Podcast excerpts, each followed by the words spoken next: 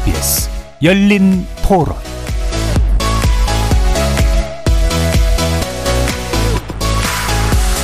안녕하십니까. KBS 열린 토론 정준희입니다.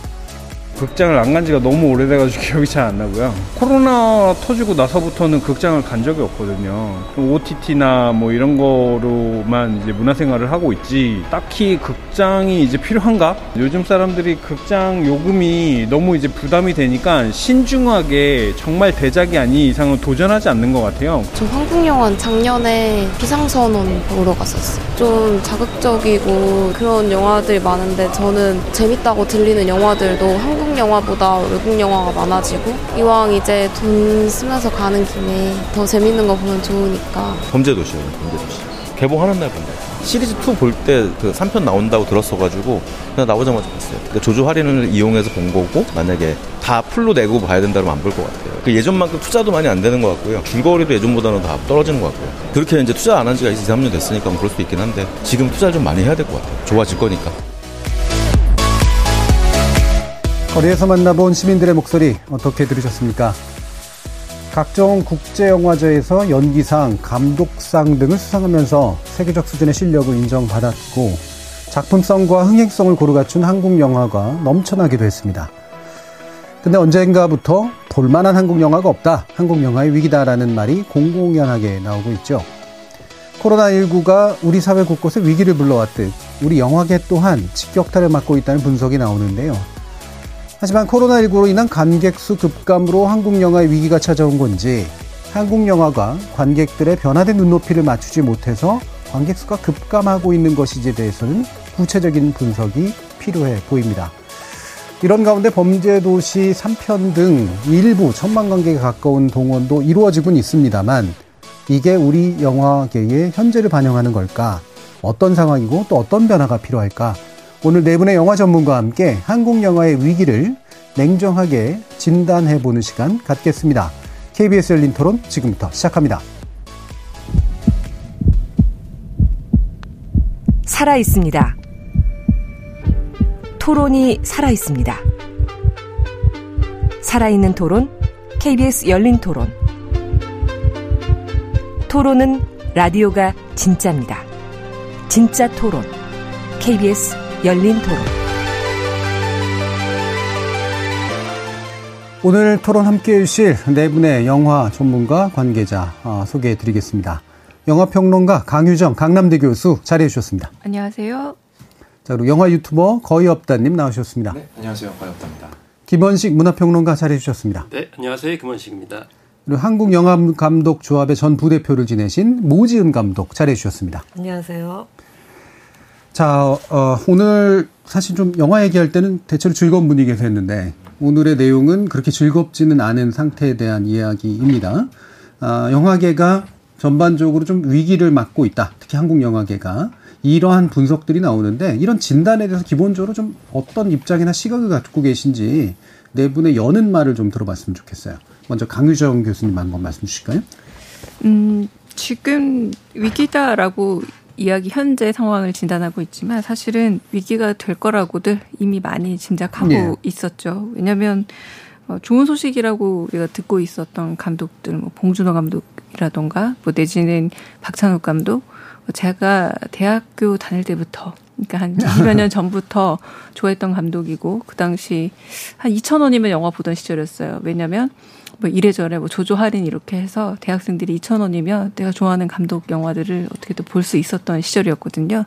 그런데 상을 받고 이게 정점이다라 생각이 들었어요. 기생충이. 그러나 어 이게 건강한 일테면 영화 생태계가 되려면 봉준호 다음엔 어떤 감독이다. 네. 내지는 세계 영화제에서도 이 감독이 바로 한국 영화의 미래다라고 해서 좀 선명성이 좀 보여서 여러 경우의 수 중에 우리가 누구를 좀 더 지지하느냐의 문제로 가야 되는데 그 다음에 누구지? 라는 음. 계속해서 물음표가 따라 나왔거든요.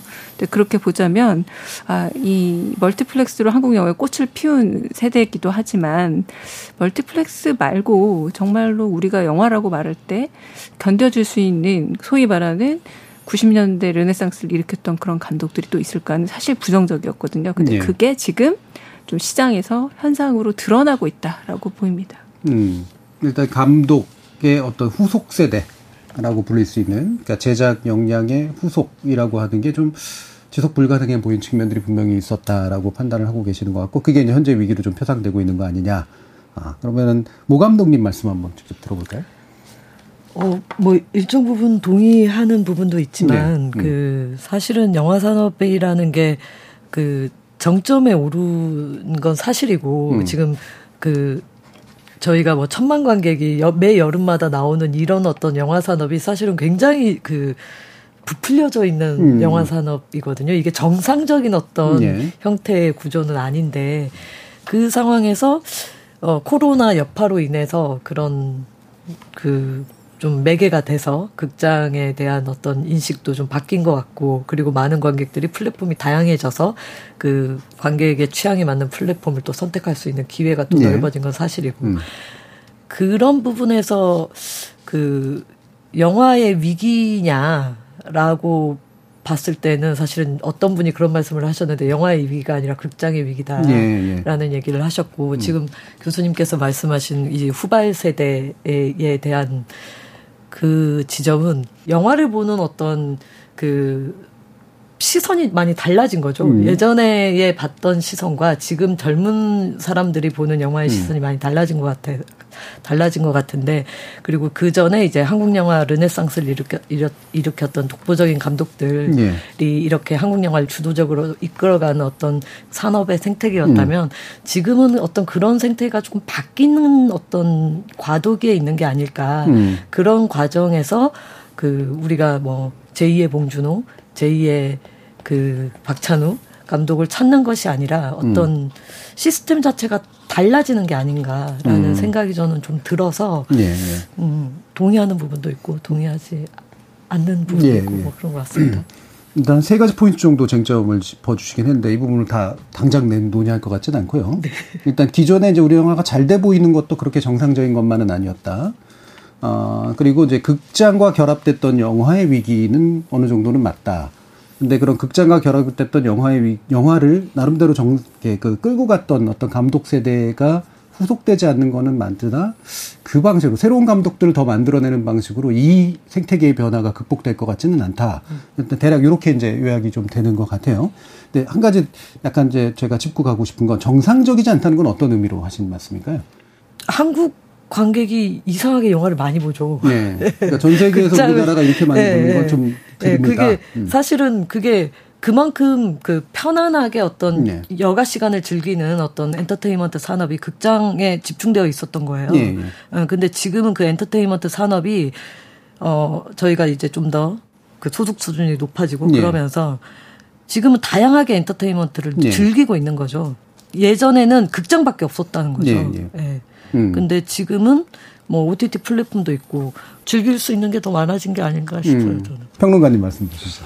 네. 근데 사실 이제 언론의 관점으로 좀 보는 것도 필요할 것 같아요. 그래서 사실 이게 한국 영화론의 위기 같은 경우는 주로 언론에서 봄부터 focusing을 맞추면서 이게 문제작이 됐어요. 근데 대체적인 흐름은 이렇습니다. 아, 일단 코로나19 이후에 어, 영화관에 관객들이 많이 올 줄 알았는데 예측치는 최소한 80%는 달성할 것이다. 근데 예. 앞서 좀 어, 사회적 거리두기 완화도 했던 미국 같은 경우는 거의 90에서 한 95 정도 회복된 거로 보이는데 우리나라는 이제 70%가 못 되는 회복률을 보였기 때문에 이런 흐름이 좀 일단 예. 위기다라고 했는데 그 중에서도 한국 영화를 찾는 어, 관객들이 상당히 적어서 결국 3분의 1 정도밖에 안 된다라고 하는 그런 이제 봄부터의 분석이 있었어요. 음. 그래서 그 결과로 한국 영화의 위기다 이렇게 이제 얘기를 하고 있기 때문에 대체적으로 지금 나오고 있는 분석들은 관객 수의 저, 어, 적음 그리고 회복이 안 되는 부분에다가 한국 영화를 찾지 않기 때문에 예. 한국 영화의 위기까지 이야기를 하고 있는 그런 상황이고요. 또 앞서서 이제 극장의 위기를 잠깐 언급하셨는데 제가 봤을 때는 극장의 위기는 지금 현재 상태로는 아닌 것 같아요. 왜냐하면 그거는 이제 외화를 가지고 충분히 또 장사를 하고 있는 그런 상황이었거든요. 그렇기 때문에 이 극장에서는 약간의 간극 이런 부분에 있어서 좀 아쉬움이 있을 뿐이지 한국 영화 아니어도 장사는 계속 하고 있다. 그런데 자기들의 어떤 그동안의 코로나19 상황 속에서 부채라든지 또 앞으로의 어떤 극장의 미래를 생각을 했을 때 뭔가를 해야 되기 때문에 이제 증자와 같은 여러 가지 방식들을 취하고 있고 영화 티켓 값도 올렸거든요. 그렇기 때문에 그 여- 언론에서 바라보는 관점과 또 극장에서의 어떤 관점들을 좀 면밀하게 따져볼 필요는 있을 거라고 생각이 듭니다. 예, 언론에서 바라보는 관점, 극장에서 바라보는 관점, 뭐 이렇게 얘기는 해주셨지만 어쨌든 어, 코로나 이전만큼 우리는 유독 회복이 안 되고 있기 때문에 극장 관계 수가 그래서 위기로 파악하는 것 같다라고 보셨는데 그래도 장사가 될 건 되고 있다라고 이제 보시는 것 같아요. 거의 없다님. 예전에는 기대작인 영화들이 한 편 나오기 직전에 직전이 되게 되면 뭐 개봉 몇 주 전, 개봉 일 주 전이라면 유튜브에서 일단 그 영화에 대한 관심도로 나타나는 예고편 조회수라든지 아니면 이 영화는 이럴 것이다라고 음. 미리 예상을 하는 형식의 컨텐츠들 물론 좋은 형식의 컨텐츠는 아닙니다만 어쨌든 이런 곳의 주- 조회수가 굉장히 높게 나왔어요. 음. 그러니까 기대를 받는 영화가 있고 그 영화가 개봉을 하기 개봉하기 전에는 여러 가지 예상을 해보고 개봉을 하게 되면 열심히 달려가서 보는 음. 그리고 누구보다 제일 먼저 이제 요즘엔 모든 관객이 다 스스로 영화 평론가라고 생각하기 때문에 음. 영화 평을 남기는 그런 구조에서 이제는 어, 조금 기다리면 OTT에 뜬다. 예. 라는 사고 방식이 조금 더 대중화되지 않았나. 음. 그리고 말씀하신 대로 특별한 포맷의 영화들 같은 경우에는 뭐 IMAX라든지 아니면 MX관이라든지 4DX라든지 이런 경우에는 그, 여, 그 영화관의 가성비를 최대한 느낄 수 있는 영화들 위주로 흥행을 하고 있어요. 이런 포맷에 어울리는 영화들 같은 경우에는 안타깝게도 한국 영화 별로 없습니다. 네. 네. 마동석 씨가 주연한 범죄도시 3를 4DX에 가서 가, 가봐야 음. 마동석 씨가 주먹으로 사람 칠 때 의자 흔들리는 것밖에 없거든요. 음. 하지만 탑건 같은 영화를 4DX관에서 본다. 엄청난 효과를 느끼게 됩니다. 그래서 이제는 어 한국 영화라는 어떤 컨텐츠가 사람들의 인식 속에서 조금만 기다리면 OTT에서 볼 수 있는 내가 특별히 더 돈을 지불하지 않아도 편하게 볼 수 있는 어, 그런 컨텐츠가 돼버린 것이 아닌가 하는 염려가 가장 크다고 보고요. 예.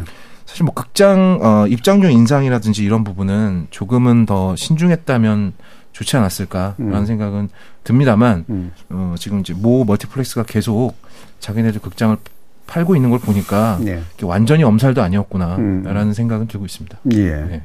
어, 자, 이렇게 네 분이 조금씩은 다른 포인트를 중심으로 이제 얘기를 해주셨는데요. 그게 다 하나하나가 쟁점이긴 합니다만, 음. 일단 이거를 한번 좀 짚어보죠. 이제 상식의 수준에서 이제 봤을 때, 아, 현재 이제 유난히 한국 영화가 잘안 되고 있는 것이냐라는 하는 부분. 음. 그리고 예를 들면 이제 그 지금 범죄도시 3이 잘 되고 있는 건 범죄도시 3만 잘 될 만해서냐 아니면 워낙 딴 게 볼 게 없어서냐 이런 부분도 이제 일단 먼저 판단을 내리는 게 좀 좋을 것 같아요. 음. 어, 먼저 일단 김평로가님 어떤 의견이신가요?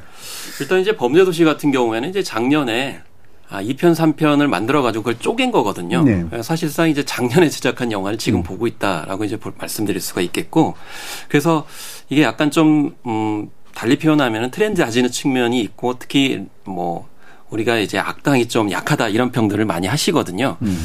여러 가지 핸디캡이 있음에도 불구하고 왜 이제 범죄도시 3가 선호되느냐. 결과적으로는 지금 극장에서 관객들이 선호한 영화들의 어, 유연하지 못한 그런 측면들이 적극적으로 반영이 되고 있다. 우리가 흔히 프랜차이즈 영화라고 하지 않습니까? 그러니까 관객분들이 하- 어, 경화관을 선택을 할 때 굉장히 보수적으로 선택을 하시는 거죠. 예. 그러니까 전작이 있는 경우, 그러니까 자기가 받거나 아니면 전작이 흥행했을 경우에 오히려 선택할 확률이 굉장히 높다.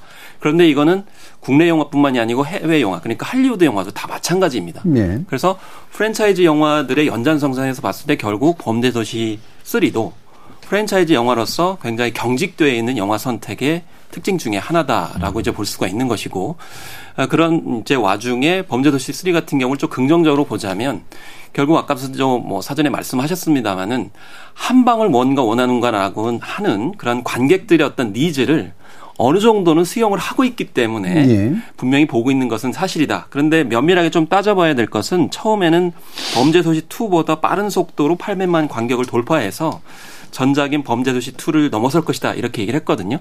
근데 범죄도시 2가 이 25일 만에 천만을 돌파했어요. 예. 근데 지금 범죄도시 3는 25일을 훨씬 넘었거든요. 네. 그러니까 결국 전작을 넘지 못할 것이다라고 봤을 때 천만은 돌파할지는 모르겠습니다만은 전작보다는 훌륭한 작품은 되지 못한다라는 점에서 봤을 때 이 할리우드의 그 MCU 네. 아, 그러니까 마동석 네. cinematic universe라고 해서 이제 마블 cinematic universe 흉내낸 건데 음. snowball 효과처럼 어 이제 MCU 같은 경우 그러니까 마블 cinematic universe 같은 경우는 계속 눈덩이가 커집니다. 음. 그런데 오히려 네, 마동석의 범죄도시 3는 줄어들고 있는 그런 상황이 벌어지고 있거든요. 예, 예. 한국 영화가 아, 할리우드의 어떤 프랜차이즈 영화를 흉내는 내고 있지만 근본적으로 저는 범죄도시 3가 우리 영화만의 자기 색깔은 가지고 있지 못하기 때문에 한계를 보여준다 이렇게 생각을 합니다. 예. 그러니까 뭐 범죄도시 3편이 가지고 있는 뭐 작품성 내지 흥행성에 대한 구체적인 측면들을 뭐 굳이 짚을 필요는 없을 것 같고요. 예. 이게 어떤 현상이냐를 이제 보- 보는 게 좋을 것 같아요. 이게 한국 영화의 특정한 면을 보여주고 있는 현상이냐 아니냐. 강유정 교수님. 그 범죄 도시가 또 흥행을 할지 말지 그 전에 굉장히 많이 그 귀추를 주목했어요. 왜냐하면 야 범죄 도시마저 안 된다면 한국 영화 진짜 위기 맞다라고 음. 시금석으로 사용하려고 언론이 좀 기다리고 있었던 거죠. 예. 그러니까 뭐 숫자로 보자면 흥행이 잘 되고 있는 게 맞습니다. 뭐 작년 추이나 뭐 1편 추이를 떠나서 일단 올해 한국 영화 중에 잘 되는 건 사실이지만 근데 과거로 거슬러 올라가 봐도 그 가문의 영광 시리즈라던가 음. 뭐 이런 것들을 보면 이렇게 좀 어떤 재미있고 코믹한 코드들 그리고 관객들의 요구사항을 잘 들어주는 이런 영화들이 소위 말하는 시리즈 영화로 몇 년간 흥행을 하다가 사라진 경우가 좀 있었거든요. 근데 그거에 비해서 약간 다른 점은 있습니다. 범죄 도시가 이를테면 뭐 과도하게 예능이 많이 나와서 영화를 홍보하면서 자기 이미지를 소비하지 않는다라던가 뭐 내지는 어, 똑같이 반복되는 문법이 뭔지를 명확하게 보여줘서 오히려 그것 때문에 오도록 만든다라던가 이런 건 차별성은 있지만 문제적인 건 뭐냐면 아까 잠깐 관객 수 얘기했는데 한국의 1인당 연간 영화 관람 횟수가 영진이 추산 따라 보자면 4.2회 정도예요. 그런데 중국은 0.8회, 그리고 일본은 1.2회 정도니까 한국 사람들이 영화를 4배 이상 많이 봤다라는 거거든요. 근데 여기서 이제 표값을 얘기하지 않을 수 없는 게 한국 영화들이 지금까지 왜 잘 됐느냐라고 할 때 근본적으로 한국 사람들이 일단 재미있을지 없을지 내가 판단하고 싶어. 그지만 내가 직접 영화를 봐서라고 하는 심리들도 굉장히 강했고 이러다 보니 1인당 4.2회면요.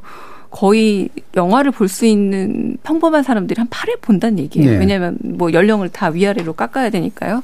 근데 그렇게 영화를 보던 구조에서 이제는 코로나를 비롯해서 TV나 OTT에서도 볼 게 굉장히 많아졌기 때문에 많은 분들이 선별해서 가야겠다. 이 선별에 대한 욕구가 시작이 됐다라는 건데 그 욕구와 이제 이표 인상과 다 맞물렸고 거기에다가 더 안 좋은 건 코로나까지 맞물렸기 때문에 이 현상을 비집고 나오려면 이제 아 그래 범죄 도시는 내가 원하는 상품성이 뭔지 정확하게 아는 작품이야. 음. 이건 한 방의 효과와 그리고 지나간 사건들 해결되는 거 보니까 되게 화끈해 카레스 그렇게 카타르시스가 있는 작품이야라고 알고 가는 이를테면 모험 소비를 전혀 안 하는 상황에서 범죄 도시는 어 믿을 만한 상품이다라는 네. 거죠. 근데 이게 이제 우리가 영화를 말할 때 어, 영화가 꼭 상품성만 있는 건 아니니까 그래서 위기로 다가오는 거 아닌가라는 생각이 들기도 합니다. 예. 그러니까 이게 이제 제가 범죄도시 3을 하나 현상으로 보자는 얘기가 이거거든요. 범죄도시 3이 나도 잘 됐으면 좋겠다라는 생각을 하는 이유는 범죄도시 3이 그래도 누구나 보기에도 제작하시는 분들이나 이렇게, 보, 이렇게 영화계에 계시는 분들이 보기에도 이 정도는 그래도 대중성이 있어야 돼. 누구나 봐- 볼만해야 돼. 라고 하는 판단이 선행되고 있는 것이냐. 그래서 잘 되면 그래 역시 이 정도의 대중성은 확보할 수 있어라고 믿을 수 있는 것이냐. 이 부분이고 예, 또 한 가지는 뭐 이른바 외화의 경쟁이든 뭐든 간에 어, 범죄도시 3이 그렇다면 이후에 우리 영화가 나아갈 길을 보여주고 있다고 우리가 판단을 해야 되는 것이냐 또는 대중들의 기호가 정확히 여기 있다라고 우리가 판단해야 되는 것이냐 사실 이 부분하고 또 연관이 된 것 같거든요. 뭐, 감- 그거 모 감독님 말씀도 한번 좀 들어봤으면 좋겠네요. 그 유난히 한국 영화가 안 되는 게 안 되는 게 아니라 실제로 제가 며칠 전에 극장을 갔는데 극장에 사람이 없어요. 예. 저는 그 허- 헐리우드 영화를 봤는데 네네. 예. 그러니까 전반적으로 극장을 아까 거의 없다님이 말씀하신 것처럼 조금 기다리면 OTT에 나오니까 극장을 찾는 극장에 찾아가서 직접 보는 행위보다 뭐 기다렸다 보자 뭐 이런 어떤 심리가 좀 더 작용하는 게 아닐까.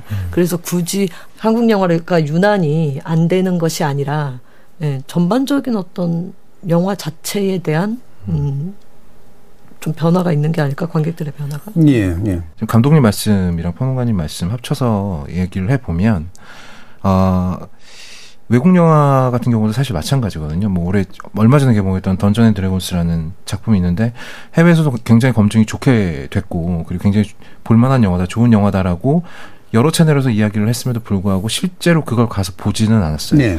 어, 그리고 뭐 다른 한국 영화들 같은 경우에는 기본으로 일단 100만 정도는 관객이 들기 때문에 그럼에도 불구하고 어, 내가 사용하는 언어를 사용하는 영, 언, 어, 영화에 대한 혼은 당연히 있다라고 생각을 네. 합니다. 근데 이제 전체적으로 극장 파이가 줄어든 것도 마찬가지고요.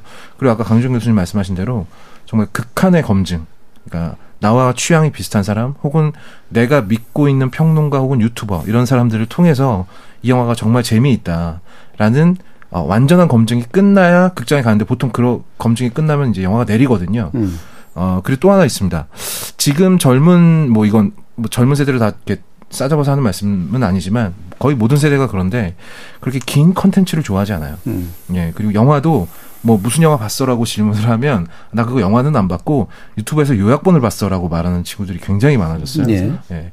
그래서 아마 극장에 가서 두 시간 동안 내가 앉아 있기 위해서는 잠시도 나를 지루하게 놔두지 않는 영화. 를 원하는 것 같다라는 생각이에요. 근데 그 지루하게 놔두지 않는다는 것이 어떤 종류의 자극이든 끊임없이 퍼부어 준다는 것이죠. 음. 그러니까 그런 류의 영화를 가장 선호하게 되는 것이 아닌가. 범죄도시 3편 같은 경우에는 마동석 씨가 사람을 때리는 모습과 마동석 씨가 개그를 치는 모습이 비슷한 빈도로 끊임없이 반복됩니다. 그러니까 그게 성공이든 실패든 간에 관객들을 그- 그대로 놔두지 않는다는 것이죠. 아마도 이런 성향으로 조금씩 굳어져 가는 것이 어, 두 시간 넘는 영화를 중간에 조금이라도 설명이 길어지거나 지루해지면 바로 그냥 거부하게 되는 요인이 아닐까.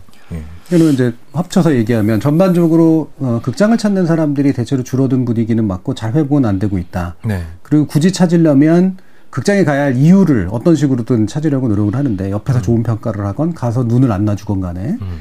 근데 그게 외화든 범죄도시 3이든 간에 네. 어, 그런 요소를 좀 충족시키는 면들이 있기 때문에 현재 어, 약간의 흥행의 요소들을 이제 보이고 있는 것 같다. 네. 예, 요 정도로 이제 판단이 좀 되거든요. 거기서 외화하고도 비교, 비교하면서 말씀 주시죠. 제가 이제 좀 덧붙여서 좀 말씀을 예. 드리면은 이제 작년에부터 이제 위기론이 있었어요. 그리고 음. 범죄도시 2 때문에 약간 가려진 측면이 있죠. 그걸 음. 좀더 이제 말씀을 드리면은 작년에 비상선언 같은 경우 250억을 들였거든요. 근데 250 많이 들었죠. 손익분기점을 예. 못 넘겼습니다. 예, 예. 어쨌든 간에. 예. 그리고 외계인 플러스 같은 경우도 1, 2부를 함께 만들었습니다. 이것도 알려진 바로 거의 뭐 350억 이상의 제작비가 투입이 된 거로 알려졌고 한산도 제작비 많이 들였는데 음. 사실 뭐 MCU 관점에서 봤을 때는 더 관객 수가 많아야 돼 그렇지 못했고요. 음. 전반적으로 대형 블록버스터형으로 그리고 티켓 파워를 겨냥해서 유명한 감독 그리고 유명한 배우들 어, 이렇게 다 참여시킨 거를 마케팅 삼아 가지고 극장에서 엄청나게 스크린을 확보해서 음. 공개를 했죠. 네. 족족 다 네. 실패를 했습니다. 그리고 올해 뭐 교섭이라든지 유령 같은 경우도 마찬가지 결과였고요. 오히려 작년에 가장 주목을 받았던 작품은 제가 봤을 때는 645였습니다. 그리고 올빼미 정도의 작품인데 네. 그런 작품들은 열세임에도 불구하고 관객들이 입소문에 따라서 선택을 했거든요. 예. 그리고 뭐 이제 범죄도시 2 같은 경우도 음, 이제 사실은 처음에 출발할 때는 일부 같은 경우에는 흥행을 예측하지 못했었습니다. 그리고 나서 흥행의 정도의 어떤 마중물이 있다고 보니까 5년 걸려가지고 제작을 했거든요.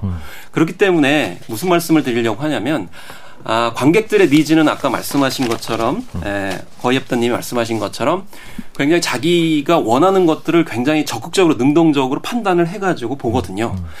아, 그런데 이 기존 우리 영화계는 또 극장은 어, 이전에 알려진 그런 유명 배우들을 배경으로 해가지고 블록버스터형으로 한꺼번에 스크린을 독과점해서 수익을 내려고 하는 구조로 여전히 가고 있다는 거죠. 네. 더 이상 그게 통하지 않는다는 거고 사실 이 위기 진단은 이번 여름에도 똑같이 패턴이 반복될 가능성이 있기 때문에 중소형 영화들은 아무래도 그 여름을 또 피해가겠죠. 그럼 그 영화들은 지금 120편의 영화들이 쌓여 있는 상황에서 어디로 또 가야 되느냐, 자본이 과연 순환이 되겠느냐?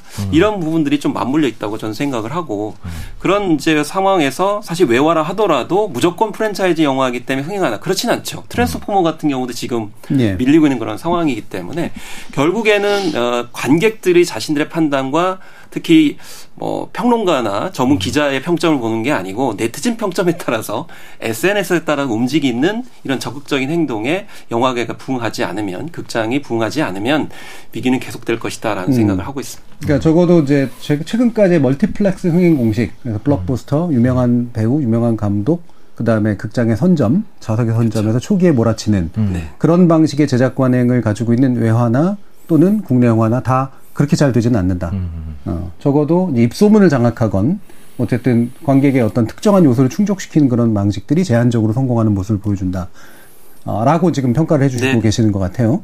그러면 그 이게 이제 외화든 어쨌든 국내 영화든 간에 어, 새로운 컨텐츠를 소비하는 패턴의 대체로 부응한다라고 보시는지 또 다른 분들 의견 한번 여쭙고 싶은데요. 제가 영진이 들어가서 흥행 영화 순위를 뽑아봤는데 1위부터 15위까지 중에 4개만 외국 영화입니다. 예. 이제 헐리우드 영화. 이게 한국만이래요. 음. 한국만 헐리우드 영화 아니라 우리나라 영화가 이렇게 1, 2, 3, 4위를 차지하는 기현상을 보였는데 이제 이게 말 그대로 멀티플렉스의 명과 암인 거죠. 음. 멀티플렉스에 가서 사람들이 영화를 보는 게 굉장히 최적화되다 보니까 뭐 시장만 보러 가서 야, 좀 영화 볼까? 이런 게 가능했던 나라였던 거예요. 그리고 좀 약간 냉정하게 말하자면 1위를 지금 명량인데 명량, 극한 직업, 신과 함께 베테랑, 도둑들, 암살 이런 작품들이 올라가 있거든요.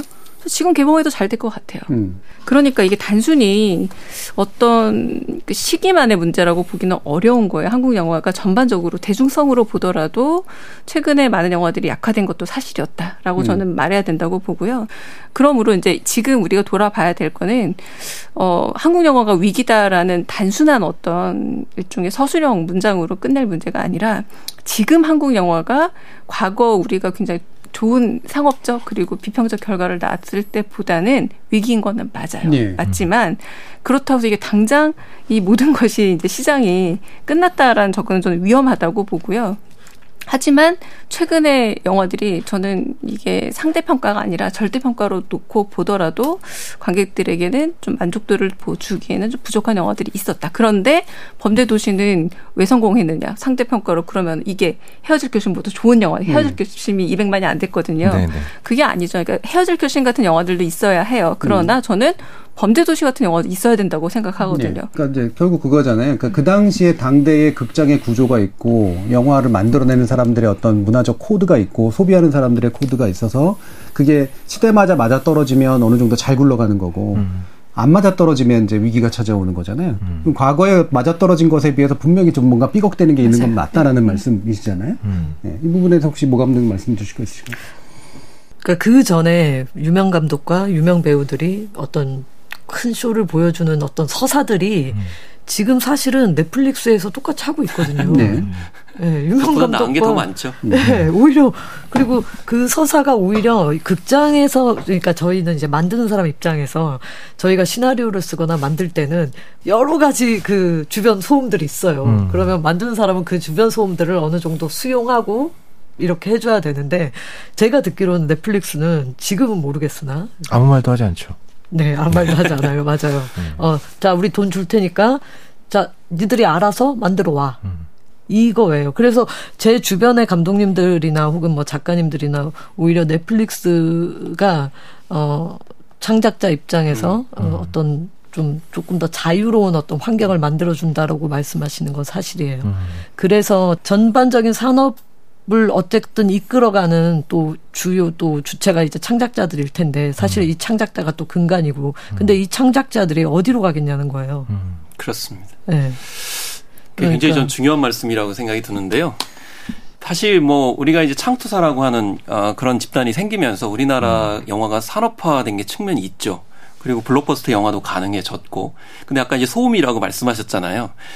자꾸 이제 이익의 관점에서 보기 때문에 뭐 자본을 대주긴 하지만 자꾸 이제 소음을 일으키는 거죠. 뭐 누구 사용해 누구 사용해 흥행 코드 조합을 하고 그리고 제작비도 그렇게 여유롭게 안 주는 경우도 많고 간섭도 많이 합니다.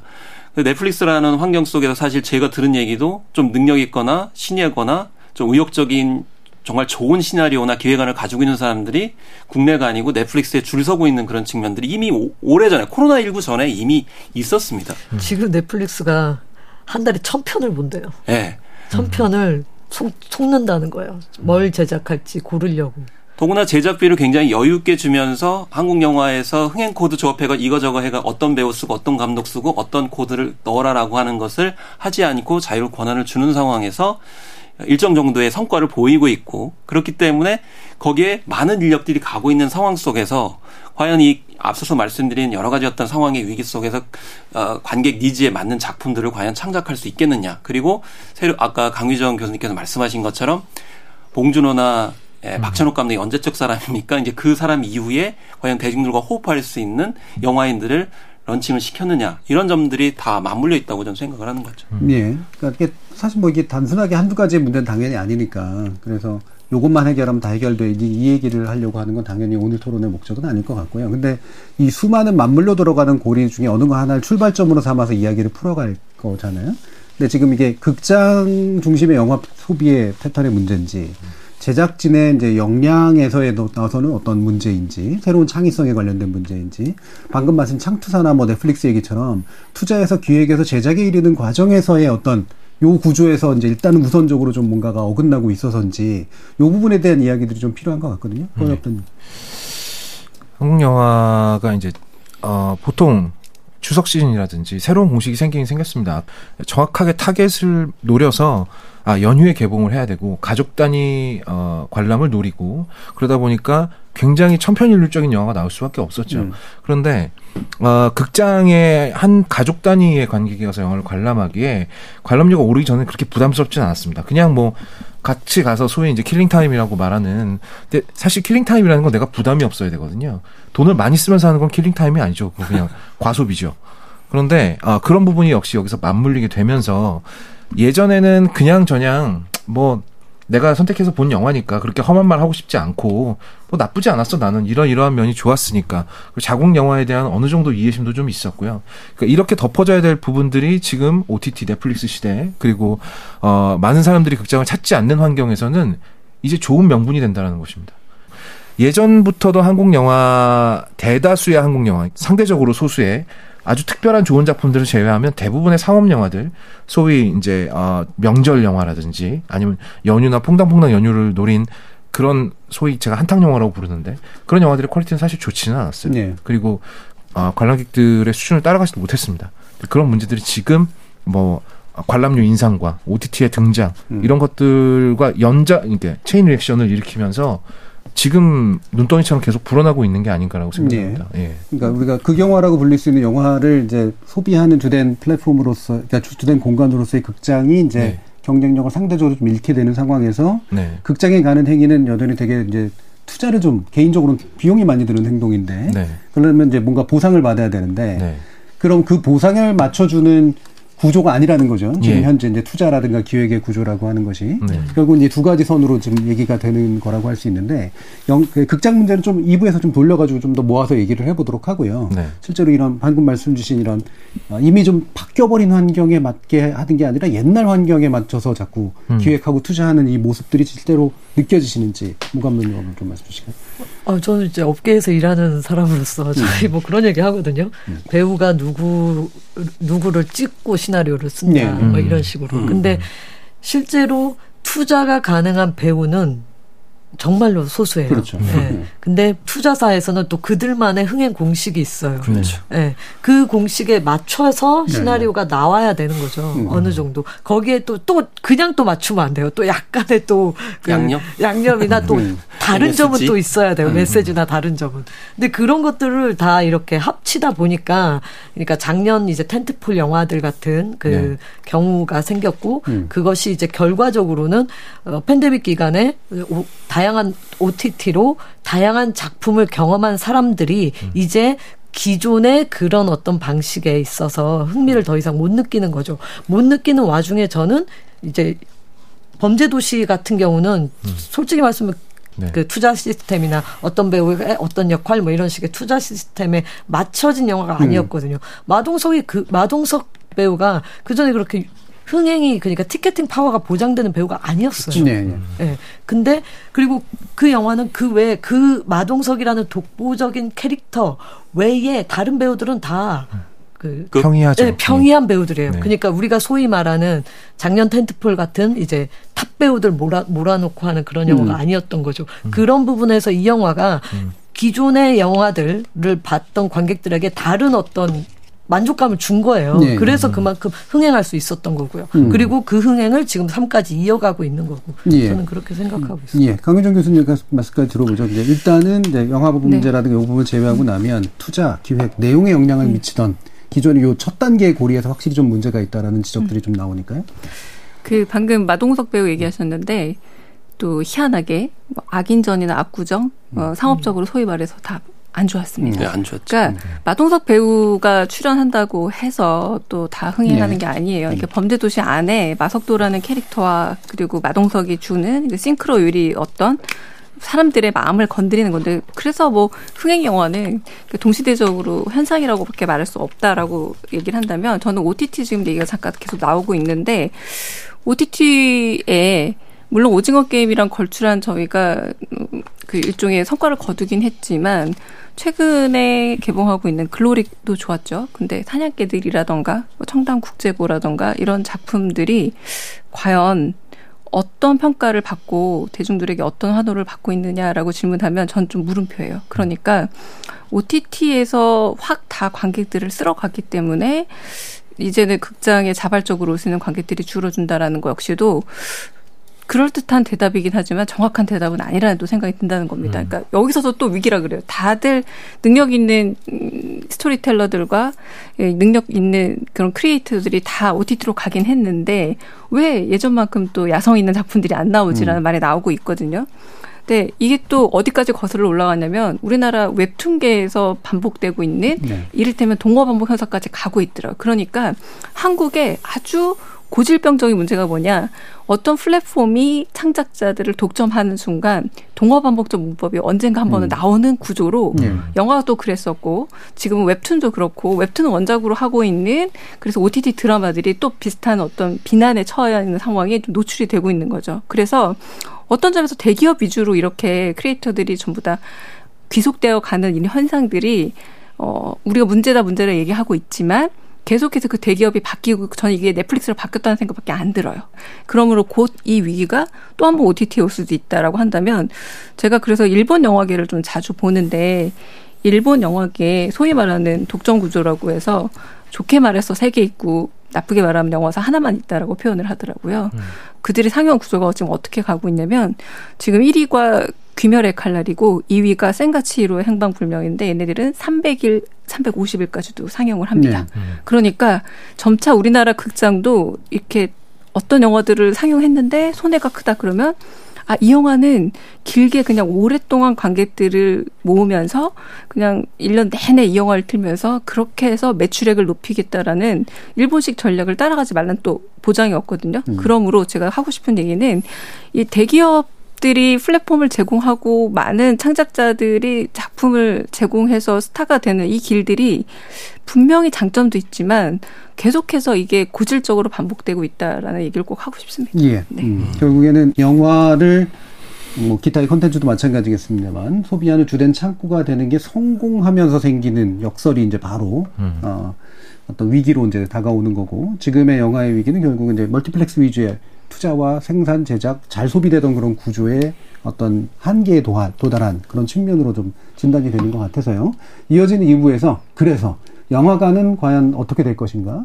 이른바 OTT와의 경쟁이라고 하는 것 또는 OTT도 계속해서 잘 될 것인가 라는 문제로 한번 이야기를 나눠보도록 하죠. 여러분은 지금 KBS 열린 토론과 함께하고 계십니다. 토론은 치열해도 판단은 냉정하게 복잡한 세상을 바꾸는 첫 걸음은 의외로 단순할지도 모릅니다. 평일 저녁 7시 20분 당신을 바꾸는 질문 KBS 열린 토론 정준희입니다. KBS 열린 토론 한국 영화의 위기 진단에 대해서 논의해 보고 있는데요. 어, 영화 유튜브 거의 없다. 김원식 문화평론가, 모지은 감독, 강유정 교수 이렇게 네 분과 함께 하고 있습니다. 원래 일부에서 얘기했던 예, 하려고 하는 얘기를 이제 OTT와 묶어가지고 이제 일종의 소비 창구에 관련된 문제로 좀 얘기를 해보고 싶은데요. 아, OTT 얘기를 하기 전에 우리 영화계가 아까 이제 관람료 인상 문제 그리고 아마도 멀티플렉스 사업자들이 꽤 다른 방식으로 생존을 도모할 것 같은 그런 식의 예상들이 나오죠. 유상증자를 하지만 그게 영화 산업을 위해서 쓸 것 같지 않고 좀 뭔가 다른 일종의 테마 공간 뭐 이런 것들을 만드는 데 쓸 것 같은 그런 느낌들이 좀 드는데요. 이런 일단 극장가의 변화, 그러니까 극장이라는 어떤 그 공간의 변화에 대해서 어떤 생각들 하시는지 먼저 김원식 평론가님 말씀 좀 들어볼까요? 네. 사실 그 코로나19 상황 속에서 극장 그러니까 영업 중에서도 이제 그 작품을 보는 그 극장 운영자들은 좀 어려운 측면이 있었어요. 왜냐하면 사회적 거리두기를 너무 엄격하게 거리두기를 하기 때문에 음. 많은 분들이 억지로 가지 못하는 그런 음. 상황들이 벌어졌거든요. 어, 그런 상황에서 사실 뭐 적자 부분이 발생을 했습니다. 근데 그 부분을 영화값 인상으로 본 거는 좀 적절하지 않았다고 봐요. 네.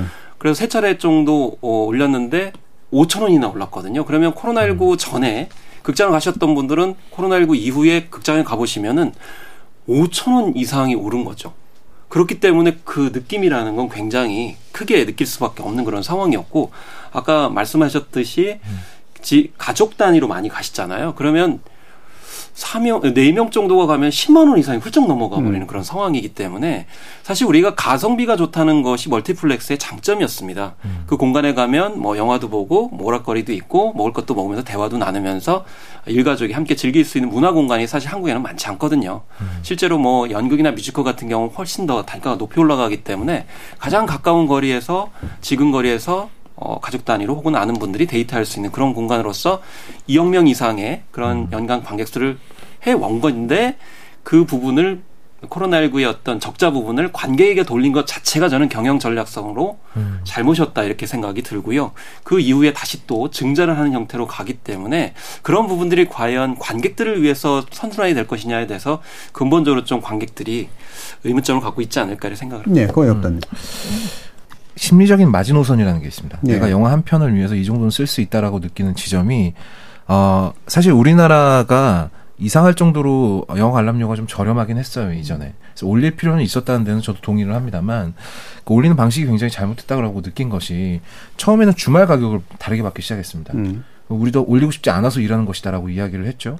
그 다음에 어, 황금 좌석이라고 하는 소, 아, 소위 이제 음. 영화관 한 가운데서 가장 좋은 배경 환경에서 영화를 볼 수 있는 좌석들의 가격이 또 올랐어요. 네. 그래서 그걸 가지고 뭐 불공평하다라고 이야기를 하니까 다 같이 올려버렸습니다. 음.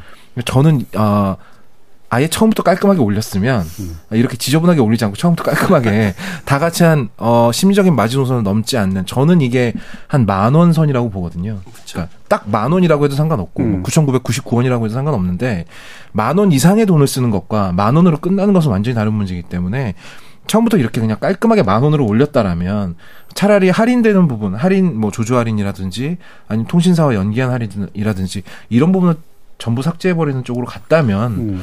조금 더 관객들로부터 지금보다는 나은 평가를 받았을 것 같아요. 음. 그런데 아 이제 극장들이 그동안 아 저는 이제 그냥 영화 유튜버이자 그냥 일, 하나 한 사람의 관객일 뿐이니까요. 지나가다 보면 굉장히 재밌는 일들을 많이 하시더라고요. 뭐 극장의 환경을 되게 집안처럼 바꿔놨어요. 음. 쇼파를 갖다 놓고 옆에 네. 테이블을 갖다 놓고 아니면 뭐 영화 보면서 가- 동시에 와인을 마실 수 있는 공간이라든지 아니면 텐트를 쳐놓고 그 안에서 영화를 볼 수 있는 음. 저왜 저러지라는 생각이 드는 여러 가지 아이디어가 나왔습니다. 네. 제가 그 중에 괜찮았던 건 하나였어요. 스포츠 경기를 다 함께 보는 음. 극장에서 큰 화면으로 보는. 근데 이 부분도 차라리 호프집에 가서 보는 게 낫다라고 음. 많은 분들이 판단을 하셨기 때문에 어 이런 다른 부분에서 관객들에게 추가적인 만족을 줄 수 없는 환경이라는 결론이 났다라면 저는 지금이라도 어, 부분적인 인하를 좀 생각해야 된다라고 보고요. 아바타 2처럼 수천억 원을 들인 블록버스터 영화와 그리고 소규모로 만들어진 우리의 독립 영화가 같은 값을 받는 건 음. 저는 사실은 독립 영화에게 안 좋은 방면 네. 방법이라고 생각합니다. 네. 그래서 영화의 규모에 따라서 약간의 차등을 두는 방법. 물론 이것도 관객들의 충분한 심정적 동의가 있어야 되겠지만 그렇게 해서라도 좀 작은 영화에 힘- 힘을 힘을 실어주고 어차피 내가 얼마를 해도 이 영화는 내가 극장에서 보겠다라고 관객들이 찾아오는 영화에 대해서는 음. 추가 인상을 조금 하더라도 전체 티켓 값은 조금 인하를 할 필요가 있지 않겠나. 그럼 현재 그 관람료에 좀- 좀 전략적이지 못한 인상이 확실히 영향을 큰 네. 미친 큰 영향이었다 그 요인이었다라고 보시는 것 같은데. 네, 네. 예. 어떠십니까? 근데 이제 관람료가 이게 어쨌든 이제 우리 한국 극장의 관람료는 한국 영화계와 긴밀하게 서로 네, 합의해서 그 도출하는 거지 않습니까? 그래서 부율도 뭐 5대 5 이렇게 음. 나누기도 하고, 네. 그다음 제작자 7대 3. 근데 이제 이 부율이 고정되어 있어요. 그렇죠. 예. 사실은 이제 헐리우드나 다른 외국의 경우에는 그 부율이 자- 좀 유연성이 있거든요. 음. 그러니까 어느 극장이 내가 저 영화를 갖고 저 영화를 이제 틀 네. 텐데 근데 극장이 처음에 많이 갖는 거예요. 7. 근데 이 영화가 점점점 잘 돼. 음. 그러면 부율이 바뀌는 거예요. 음. 그 영화 쪽으로. 그러면 초반에 어쨌든 극장 입장에서 내가 부율이 많이 받으니까 말 그대로 좀 그러니까 금방 내려야 될 영화, 음. 내려야 될 영화지만 내가 부율이 많잖아요. 그러니까 이 영화는 좀 더 오래 틀 수 있는 거예요.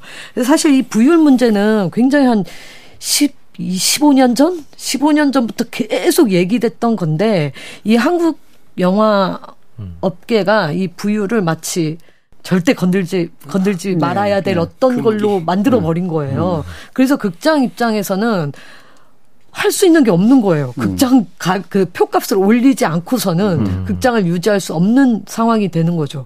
그리고 또 하나 또 뭐냐면 우리나라 멀티플렉스는 대기업이에요. 그래서 국가 어떤 예산이나 어떤 그런 것들이 대기업에 가는 거를 이제 극단적으로 좀 약간 좀 거부감을 느끼죠. 근데 사실 프랑스 같은 경우는 고몽도 프랑스도 멀티플렉스 상황이거든요. 근데 프랑스는 발전 기금을 걷잖아요. 그러면 딱 나뉘어져 있어요. 제작자, 그리고 창작자, 그리고 극장한테 나눠줘요. 그래서 극장 너는 프랑스 영화 틀어. 어, 시간 갖고 틀어. 우리가 그 극장이 안 차는 부분에 있어서는 이거는 프랑스 영화는 이- 우리가 문화적으로 지켜야 되기 때문에 극장 너가 틀어주면 우리가 대신에 이거를 보존해 줄게라는 어떤 지- 것들이 있거든요. 근데 이 부분을 좀 유연하게 좀 생각해야 해야 될 시점이 이제 오지 네. 않았나. 그러지 않고서는 말씀하신 것처럼 극장 값이 너무 비싸서 아무도 극장에 안 가요. 그러면 극장도 죽고 다, 이, 다 같이 망하고 다 같이 죽자는 거거든요. 음. 그래서 좀 각자의 입장 업계에 있는 사람들이 조금 유연한 사고를 가져서 이 문제를 좀 진지하게 적극적으로 얘기를 나눠야 되는데 아무도 먼저 고양이 그 목에 방울 달려고 하지 않는 상황인 예. 예. 네.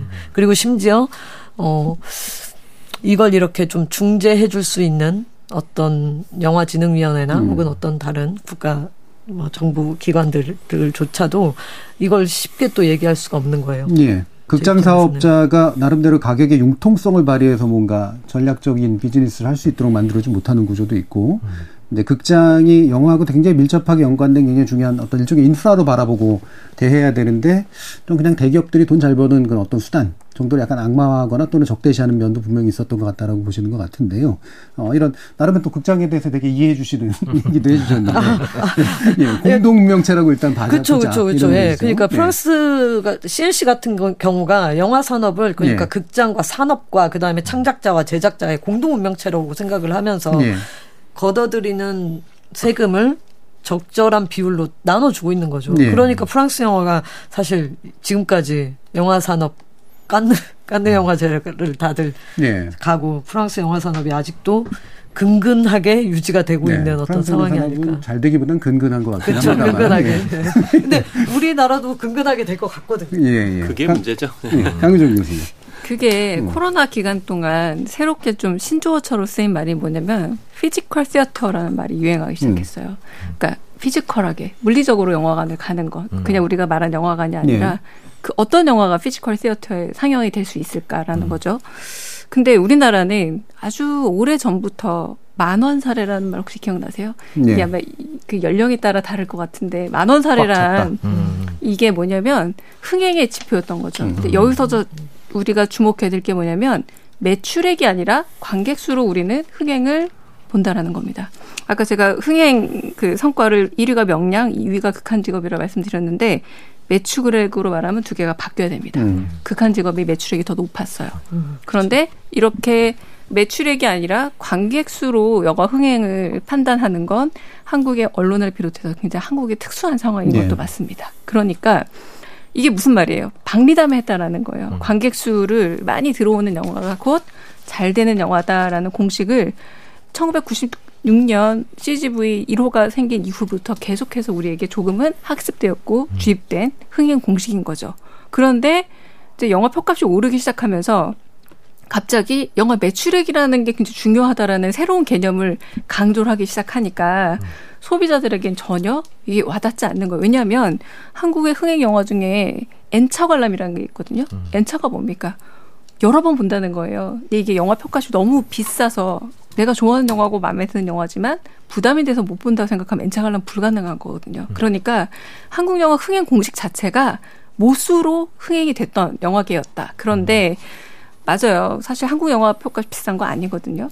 그러니까 대부분 뭐 미국, 영국, 뭐 프랑스 다 해도 뭐 거의 2만 원 돈 다 됩니다. 왜냐면 말 그대로 physical 영화관에서는 집에서 볼 수 없는 엄청난 뭐 장비들과 그리고 환경을 제공해주고 있으니까요. 그런데 우리에게 이 20년 이상의 30년 가까운 시간 동안 사람을 통한 흥행 공식이 우리에게 익숙해졌는데 거의 1, 2년 사이 안에 한 30% 이상 가격이 올랐거든요. 음. 이걸 감당할 수 있는 소비자의 여력이 없었다라고 저는 봐요. 그러므로 음. 인해서 이 부분에 대해서 전략적 실패는 맞다.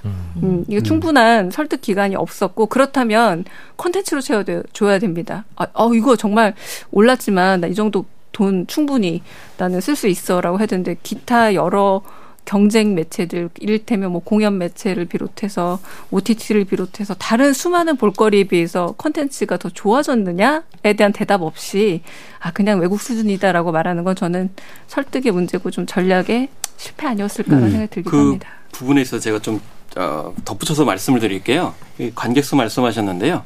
사실 그 명량도 말씀하셨고, 그래서 우리가 영화진흥위원회 사이트 들어가게 되면 매출액도 있고 다 있습니다. 그리고 관객 수도 있어요. 근데 우리나라에서는 뭐 영국이나 미국, 뭐 심지어 일본과 달리 관객 수만 가지고 박스오피스 1, 2위를 매기거든요. 프랑스 같은 경우는 관객 수예요. 사실 프랑스의 영향을 많이 받았지 않겠는가 이렇게 생각이 드는데 중요한 거는 이제 그 프랑스 같은 경우 우리만 다른 시스템으로 움직이고 있죠. 아까 말씀 이제 부유도 하셨지만 그래서 이 가성비 관점에서 우리는 볼 필요가 있다라고 생각이 들거든요. 관객수 관점으로 월티플스를 운영한 것이 결국 우리 목을 에, 조이게 됐다라고 저는 기본적으로 생각을 하고 있어요. 그래서 사실 명량 같은 게 1,761만 명이다 그래서 이 부동의 일이지만 아까 강의정 교수님 말씀하셨지만 가장 가성비가 좋은 영화는 극한 직업이었거든요. 네. 무려 제작비 15배였고 명량 7배였습니다. 그리고 3위가 이제 7번 방의 선물이 또 가성비가 좋았거든요. 그래서 산업적으로 봤을 때도 결과적으로 제작비 대비 얼마나 많이 수익을 냈느냐가 결국 다음 제작비를 벌충을 시킬 수 있는 거거든요. 근데 범죄도시를 말씀을 드리는 것이 그 작품성과 어, 외에 뭐 관객 needs도 있겠지만은 1편이 흥행했을 때 그 668만 명이 들었어요. 근데 제작비가 제가 알기로는 뭐 70억인가 그랬어요. 네. 그렇기 때문에 훨씬 더 그 seed money가 모였기 때문에 그걸 가지고 2편, 3편에서 8편까지 지금 만든다고 한 거거든요. 네. 결과적으로는 그러면은 관객 수를 통해 가지고 박스 오피스를 매기는 것이 결국 우리나라 특유의 군중 심리를 자극하거든요. 아까 작가님도 말씀하셨지만 궁금해 가지고 도대체 사람들이 왜 저렇게 보느냐라고 실제로 가 보시면은 후회하는 경우가 굉장히 많거든요. 그래서 결국 인지 심리학적으로 관점에서 봤을 때는 그 후회의 감정을 차단하기 위해서 사실은 그 천만 영화나 일부러 어 관객 수가 많이 들어가는 작품들 같은 경우 일부러 안 보는 경향이 굉장히 많거든요. 그래서 코로나 19로 그런 심리가 확증이 됐다라는 거죠. 집단 군중 심리에 따라 가지고 천만 이상으로 동원되는 영화들을 무조건 보지는 않겠다라고 하는 심리가 저는 코로나19 이후에 확증됐다고 생각을 하기 음. 때문에 그런 심리는 옛날부터 있지 않았을까요? 아, 확증이 된 코로나19 거죠. 이후로 확증이 됐다고는 어떻게 왜 판단을? 아, 그 이후로 이제 아 코로나19 사람 극장을 안 가도 그냥 살만하구나. 음. 음. 그리고 다른 대체 수단, 뭐 아까 이제 말씀하셨듯이 OTT든 아니면 심지어는 지금 뮤지컬 시장은 폭발하고 있습니다.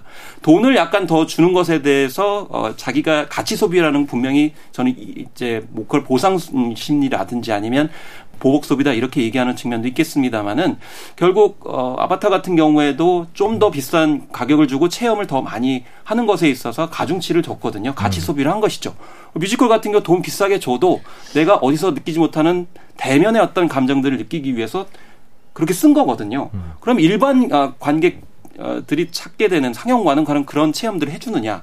그렇지 못하기 때문에 저는 문화적 반란이 지금 일어나고 네. 있고 안 간다고 생각을 합니다. 예. 그러니까 제가 그렇게 질문했던 건 관객이 많은 걸 일부러 피해라고 하는 행태를 확증할 수 있느냐라는 아, 그 부분. 부분이었고요.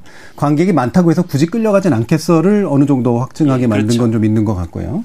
자, 그러면 이제 그 부분에 관련해서 약간 더 이제 이건 약간 저 곁다리이긴 합니다만 그렇게 이제 우리가 유난히 이제 관객수에 이끌린다. 그리고 군중심리를 자극한다. 그래서 역효과가 나기도 했고 그리고 그래서 이제 극장의 문제하고 연동돼 있다. 이제 이런 얘기들이시니까.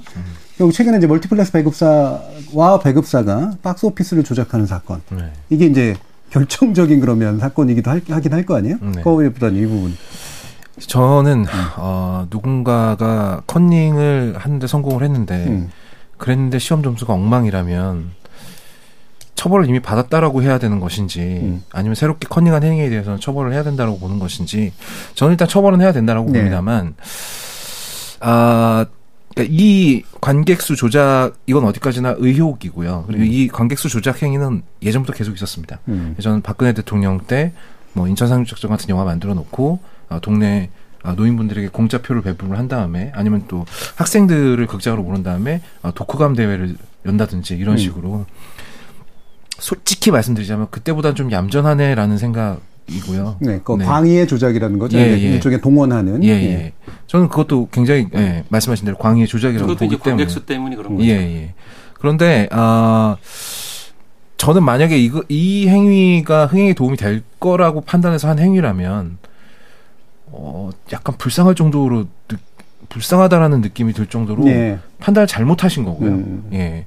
그렇다고 해서 물론 한 분의 관객이라도 이것 때문에 영화를 불필요하게 영화를 보러 갔다라고 한다면 그건 음. 잘못된 일이지만 철저하게 소용이 없었다는 점에서 음. 예. 이미 그 시절은 지났다. 네, 네, 네. 음. 그게 먹히는 시장도 이미 지났고요. 굉장히 시대착오적인 짓이 아니었나. 음. 예. 그리고 어떤 공정거래 행위 쪽에서 바라본다면야 음. 사실 다른 불공정 행위도 엄청나게 많기 때문에 예. 특히나 이번 범죄도시 얘기가 자꾸 나오는 죄송합니다. 음. 범죄도시 3편 같은 경우는 이제 꼼수로 어, 개봉 첫날에 음. 관객수를 높이기 위해서 음. 이전부터 유료 시사회를 계속 열어왔거든요. 음. 사실 엄격하게 본다면 이것도 조작 행위죠. 예. 예. 음. 그래서 그 부분에 있어서는 영진이가 과연 어, 책임과 역할을 했느냐라는 부분에 있어도 좀 따져봐야 되는 거죠. 말씀하셨듯이 그 동안의 변칙. 이죠. 뭐 그러니까 위법은 아니지만 약간 편법 비슷한 유료 시사회 등을 한다거나 네. 무료 티켓을 많이 뿌려가지고 관객수를 모으고 있는데 네. 여전히 영진이는 관객수를 중심으로 오는 것을 아, 집계를 하고 발표를 또 예, 하고 예. 음. 이런 부분들을 방조한 거 아니냐. 예. 그래서 결국 수사를 하게 된 상황까지 그럼 영진이는 무엇을 했느냐라는 음. 부분들은 좀 책임을 묻지 않을 수가 없을 것 예. 같습니다. 강 교수님도 이 부분에. 근데 아이러니한 건 이번에 수사가 시작된 이유가 영진이 업무 방해예요. 그러니까요. 어, 업무 방해를 당했기 말도 안 되는 거죠. 때문에 음. 인지 수사 들어간 거거든요. 누가 그 고소 고발한 게 예. 아닙니다. 예. 네.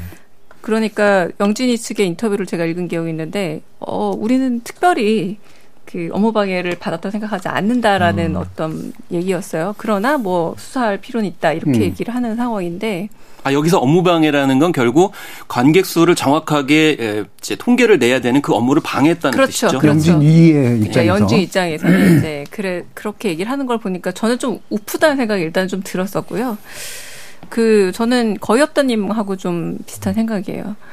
어, 더 이상 이렇게 어느 정도 초기 관람객 수를 소위 말해서 조작을 했다 내지는 허위로 작성했다고 해서 이게 어 바로 흥행으로 이어지지 않는 구조라는 겁니다. 이제는 과거처럼 뭐 소위 말해서 예능에 나와서 배우들이 홍보를 한다고 해서 또 봐주지도 않아요. 완전히 다른 관객층들이 존재하고 있는데 너무 좀 안일한 홍보를 했다는 생각이 들어요. 저는 이게 만약에 업무 방해를 했다고 하더라도 그런 점에서 상업적으로 그리고 한편으로는 시장에서 이미 벌을 달게 받았다라는 음. 생각도 들거든요. 음. 이게 또 역발열 문제까지 해서 더 훨씬 더 시끄러운 문제들로 고난사가 더 많습니다. 비상선언이라는 영화는 음. 오히려 이제 좋은 일보다.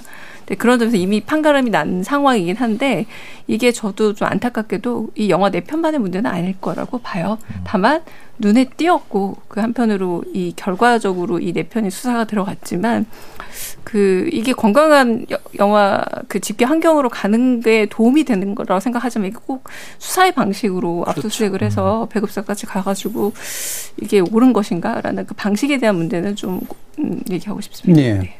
제가 알기로는 70, 80편 가량의 영화들이 지금 수사 중이고 예. 좀더 깊이 들어가 있다고 하더라고요. 음. 근데 어 사실 이게 영화관에서 이렇게 유료 시사하고 그다음에 티켓 뿌리고 이런 것들은 솔직히 마케팅의 요소로 관행적으로 이루어진 일인데 네. 사실 이게 어뭐 기사에다 보시다시피 새벽 4시에 그냥 극장 하나 딱 통키로 음. 해버리는 그런 상황이 아니라 음. 중간중간에 했으면 사실 걸릴 일도 아니었을 거예요. 관행적으로 했던 일인데. 사실 근데 이게 그러니까 영화계 내에서는 이게 정말로 관행적으로 이루어졌던 일이기 때문에 크게 문제의식을 못 느꼈었던 거죠. 못 느꼈었던 건데 지금 어쨌든, 어, 유료 시사 같은 경우는 초반에 개봉해서 극장 수, 극장에 들어간 간, 관객 수를 부풀릴 수 있는 거잖아요. 그러면 사실 그게 관객의 선택을 조금 오해하게끔 네, 만들 수 있는 충분히. 요소가 될 수도 있고 하니까 음. 그런 부분에서는 좀 그동안의 관행이 빚어진 관행을 조금 바꿔야 되지 않나라는 생각도 들고 그리고 또 이러한 관행이 또 암묵적으로 유지됐었던 이유는 한국 영화가 그 천만이라는 숫자에 집약적으로 네. 단기간에 어떤 성과를 냈어야 됐기 때문에 그런 식으로 마케, 마케팅적인 요소가 들어간 음. 거죠. 사실 예전에 기억하실지 모르겠지만 왕 왕의 남자 네, 같은 경우에는 거의 극장에서 한 석 달, 넉 달까지 쭉 갔었잖아요. 그러고 천만, 그랬습니다. 음. 네, 그러고 천만 간 거거든요. 어. 근데 이게 어떤 배급사들의 좀 경쟁이 심화되면서 음. 그래, 그러면서 한국 영화 산업이 좀 많이 부풀려진 어떤 정상적인 형태가 정상적인 어떤 시장의 규모가 아니라 굉장히 좀 배급사의 어떤 의지에 의해서 네. 부풀려진 형태로 가다 보니 이런 어떤 문제가 음. 음, 좀 표면화된 게 아닌가 음. 싶습니다. 그러니까 아까 강유정 교수님께서 우리나라가 이제 관객 수의 유난히 집착한다라는 말씀하셨을 때까지만 해도 이게 이렇게까지 본질적인 문제하고 연관된지는 몰랐는데 말씀을 들어보니까 결국에는 극장하고 영화가 한 몸으로 뭔가 계속 성장해 오던 과정에 있어 있었던 비정상적 요소라든가 또는 이른바 좀 안 좋은 것들이 좀 스며들 수 있는 요소 그러면서 또 관객과 점점 점점 또 멀어질 수밖에 없는 요소들이 바로 이 지점에서 좀 상징적으로 표현되고 있는 게 아닌가 싶은데요. 결국에는 좀 이 체질을 어떻게 바꿔나갈 것인가 뭐 단칼에 뭔가를 될 수 있는 건 아니겠지만 아, 마무리하면서 좀 이야기를 좀 들어봤으면 좋겠는데요.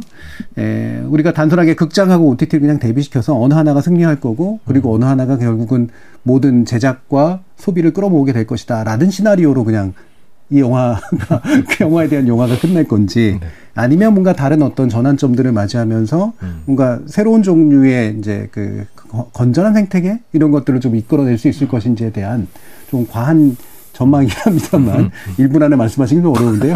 한 1, 2분 사이에서 좀 편하게 얘기를 주시면 좋을 것 같습니다. 예, 먼저 강유정 교수님부터 의견 들어볼까요? 그래서 음. 최근에 한국 영화계에서 아 영화 안 된다 그리고 일본 영화 애니메이션 몇 편이 잘 됐잖아요 그러다 보니까 소위 말하는 창고 영화 음. 내지는 아 이거 조금 위험했던 영화인데 흥행에 대해서 보장 없는 영화인데 이 시기에 털어버리자라는 심리가 음. 좀 있었던 거예요. 네.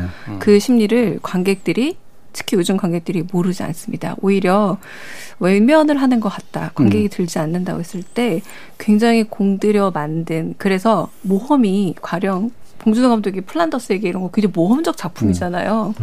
그런 모험적 작품이 좋은 의미의 모험적 작품이 차라리 이때 더 많이 나와주면 굉장히 충성도 높은 미래 관객을 지금 확보할 수 있다라는 겁니다. 그런데 너무 상업적으로 쉽게 지금 그냥 좀 안 된 영화들 방출한다라는 식으로 그 말 그대로 창고 데셀, 뭐 사장님 미치소요 같은 이런 네. 박앤세일은 한국 과객 영화에 세일도 안 될 것 같은데. 맞습니다. 그러니까 한국 영화의 전체적인 미래까지 암담하게 만들기 때문에 오히려 이럴수록 더 고품격 투자를 늘려줘 늘려서 음. 정말 괜찮은 영화를 하나 발견한다면 10년 후, 20년 후 봉준호, 박찬욱 계속 나올 수 있다. 저는 그렇게 좀 얘기하고 싶습니다. 예. 네. 음, 공장 세일 같은 게 붙기 시작하면 망하는 거죠, 사실. 그렇죠. 관객들 뻔히 알 테고요. 음. 예, 모 감독님 말씀 들어보죠. OTT가 살아남을 것인가, 극장이 살아남을 것인가, 솔직히 잘 모르겠습니다. 예.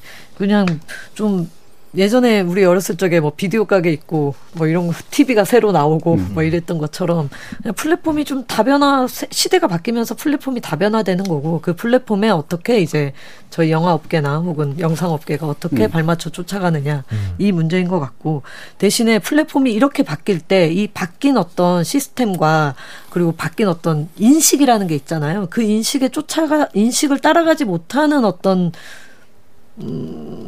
뭐 부- 사람들은 음. 당연히 뒤처질 수밖에 없는 거고요. 사실은 2006년, 7년 리먼 사태 때도 한번 영화계가 크게 네. 불갈이 된 적이 있었거든요. 음. 그리고 지금 주요 배급사나 혹은 뭐뭐 지금 있는 OTT 업계도 지금 다 물갈이되고 있거든요. 예. 그러니까 뭔가 뭔가 또또 영화 산업은 이렇게 또 물갈이 되면서 근근히 또 이어질 것 같습니다. 이어질 것 같는데 뭐 OTT와 극장에서 잘 살아남아요. 죠 음. 양쪽 다 해서. 예, 이젠 더 이상 극장이냐, 뭐 드라마냐, 이런 네. 어떤 그 라인 한계? 그뭐 음. 그런 경계는 더 이상 없어졌잖아요, 사실은. 없어진 거를 인정을 해야죠. 그래서 난 영화 한다, 난 드라마 한다, 이런 차별을 두는 게 아니라 영상 산업 산업을 좀 전반적으로 봐야 되는데 굳이 이 영화, 굳이 드라마, 뭐 이렇게 나눌 필요 없을 것 같아요. 음. 그래서 영화 산업이 아니라 그냥 한국의 전반적인 영상 산업이 OTT와 극장을 축으로 네. 근근히 잘 가지 않을까 싶습니다. 오늘 근근이란 말을 굉장히 많이 어, 굉장히 마음에 드는 말씀입니다. 예. 한번 들어보죠. 네. 사실 코로나19 이전은 좀 극장업계가 잊었으면 좋겠다는 생각을 네. 합니다. 그리고 사실 뭐 미디어 뭐 역사가 그렇듯이 전에 이제 새로운 미디어가 창출이 되게 되면 기존의 legacy 미디어에서 이제 위축감을 느끼는 게 사실이거든요. 네. 그래서 OTT 환경이 이제 벌어지다 보니까 영화계가 약간 좀 위축감이 되는 게 분명히 있을 거라고 생각이 들고 코로나19 전으로 다시 돌아갈 수 없다고 전 개인적으로 생각을 합니다. 그렇기 때문에 그동안에 뭐 이영명 뭐 영화 뭐 이렇게 얘기를 하지만 그런 관객수 중심은 좀 벗어나고 천만 관객 어, 집계 중심도 좀 벗어나야 될 때가 됐다. 그래서 좀 몸집을 줄이고 좀 가볍게 하면서 그리고 뭐 신예 감독들한테 기회를 다 줘야 된다고 생각합니다. 아까 이제 쭉 말씀하셨지만 지금 물갈이 될 수밖에 없는 상황이고 대기업들도 실적 때문에 참 물갈이 될 거거든요. 그렇기 때문에 독립영화 감독을 중심으로 창작자들한테 새로운 기회를 주는 게 필요하다. 그리고 OTT나 아, 뭐 영화계냐 뭐 이렇게 양자택일이 아니고 사실 OTT도 지금 아, 넷플릭스도 지금 넷플릭스 코드 때문에 식상하다는 인식들이 굉장히 많아요. 그렇기 때문에 아, 모 감독이 말씀하신 것처럼 거품 말고 근근히 예, 자기 입지를 갖추는 것이 코로나 19 이후에 컨텐츠계가 볼륨을 넓히는 방법이 아닌가라는 생각이 듭니다. 네, 거의없다님. 네. 전혀 욕을 먹지 않았던 집단이 있어요. 음. 관객입니다. 음. 네. 저는 아, 한국 영화계가 그러니까 우리가 극장에서 뻔히 볼 수 있는 영화들이 정말 천편일률적인 이야기를 하고 적절한 타이밍이 되면 정말 똑같은 타이밍이 되면 어머니 한번 등장해서 눈물 한번 뽑아주는 그런 식의 이야기로 흘러가게 된 데는 무엇보다 관객의 책임이 제일 크다고 생각합니다. 아 관객들 물론 이렇게 얘기하면 또 이제 아 제가 욕을 푸짐하게 먹겠습니다만 그건 그거고 좋은 그러니까 흥행이 아까 천만 영화 할 때도 얘기가 나왔습니다만 이게 왜 천만 영화에 가 있지라는 생각이 드는 작품들 이런 작품들은 이제 이런 작품들은 예전에 그냥 모험하면서 모험 한 셈 치고 봤다라고 친다면 지금은 굉장히 아까 인터뷰에서도 나왔지만 본인들의 굉장히 까다로운 taste를 자랑스럽게 말씀하시는 경우가 굉장히 많았거든요. taste란 아무것도 안 먹는 게 아닙니다. 잘 골라서 먹는 거죠. 근데 아 그냥 나는 OTT 영화나 볼래요. 라는 식으로 이야기가 흘러가지는 않았으면 좋겠어요. 음. 그리고 나는 내가 판단해서 정말 이, 감, 이 영화에게 힘을 실어주고 싶으면 물론 영화가 비싼 거 압니다. 근데 여기가 여의도인데 어, 신촌까지 택시 타고 가면 만 오천 원 나오거든요. 그, 그게 그렇게 집을 못할 돈은 아니라는 것이죠. 그래서 문화생활을 즐기는 사람, 내가 까다롭게 문화생활을 즐기는 사람이라면 돈을 안 쓰는 것도 중요한데 써야 될 곳을 영리하게 찾아서 쓰는 것. 그게 거대 배급사들의 배만 불려주는 게 아니라 정말로 어려운 환경에서도 열심히 영화를 만들고 있는 어, 작은 영화인들에게 힘을 실어주는 방향으로 조금은 움직여야 되지 않을까. 관객분들도 좀 알아주셨으면 좋겠어요. 네. 네. 자, 오늘 KBS 열린 토론. 아, 네. 다소 우울할 수도 있었습니다만 영화 산업에 대한 중요한 이야기들을 나눈 자리 이것으로 모두 마무리하겠습니다. 오늘 함께해 주신 네 분, 김원식 문화평론가, 모지은 영화감독, 강유정 강남대 교수, 그리고 영화 유튜버 거의 없다. 네 분 모두 수고하셨습니다. 감사합니다. 감사합니다. 감사합니다.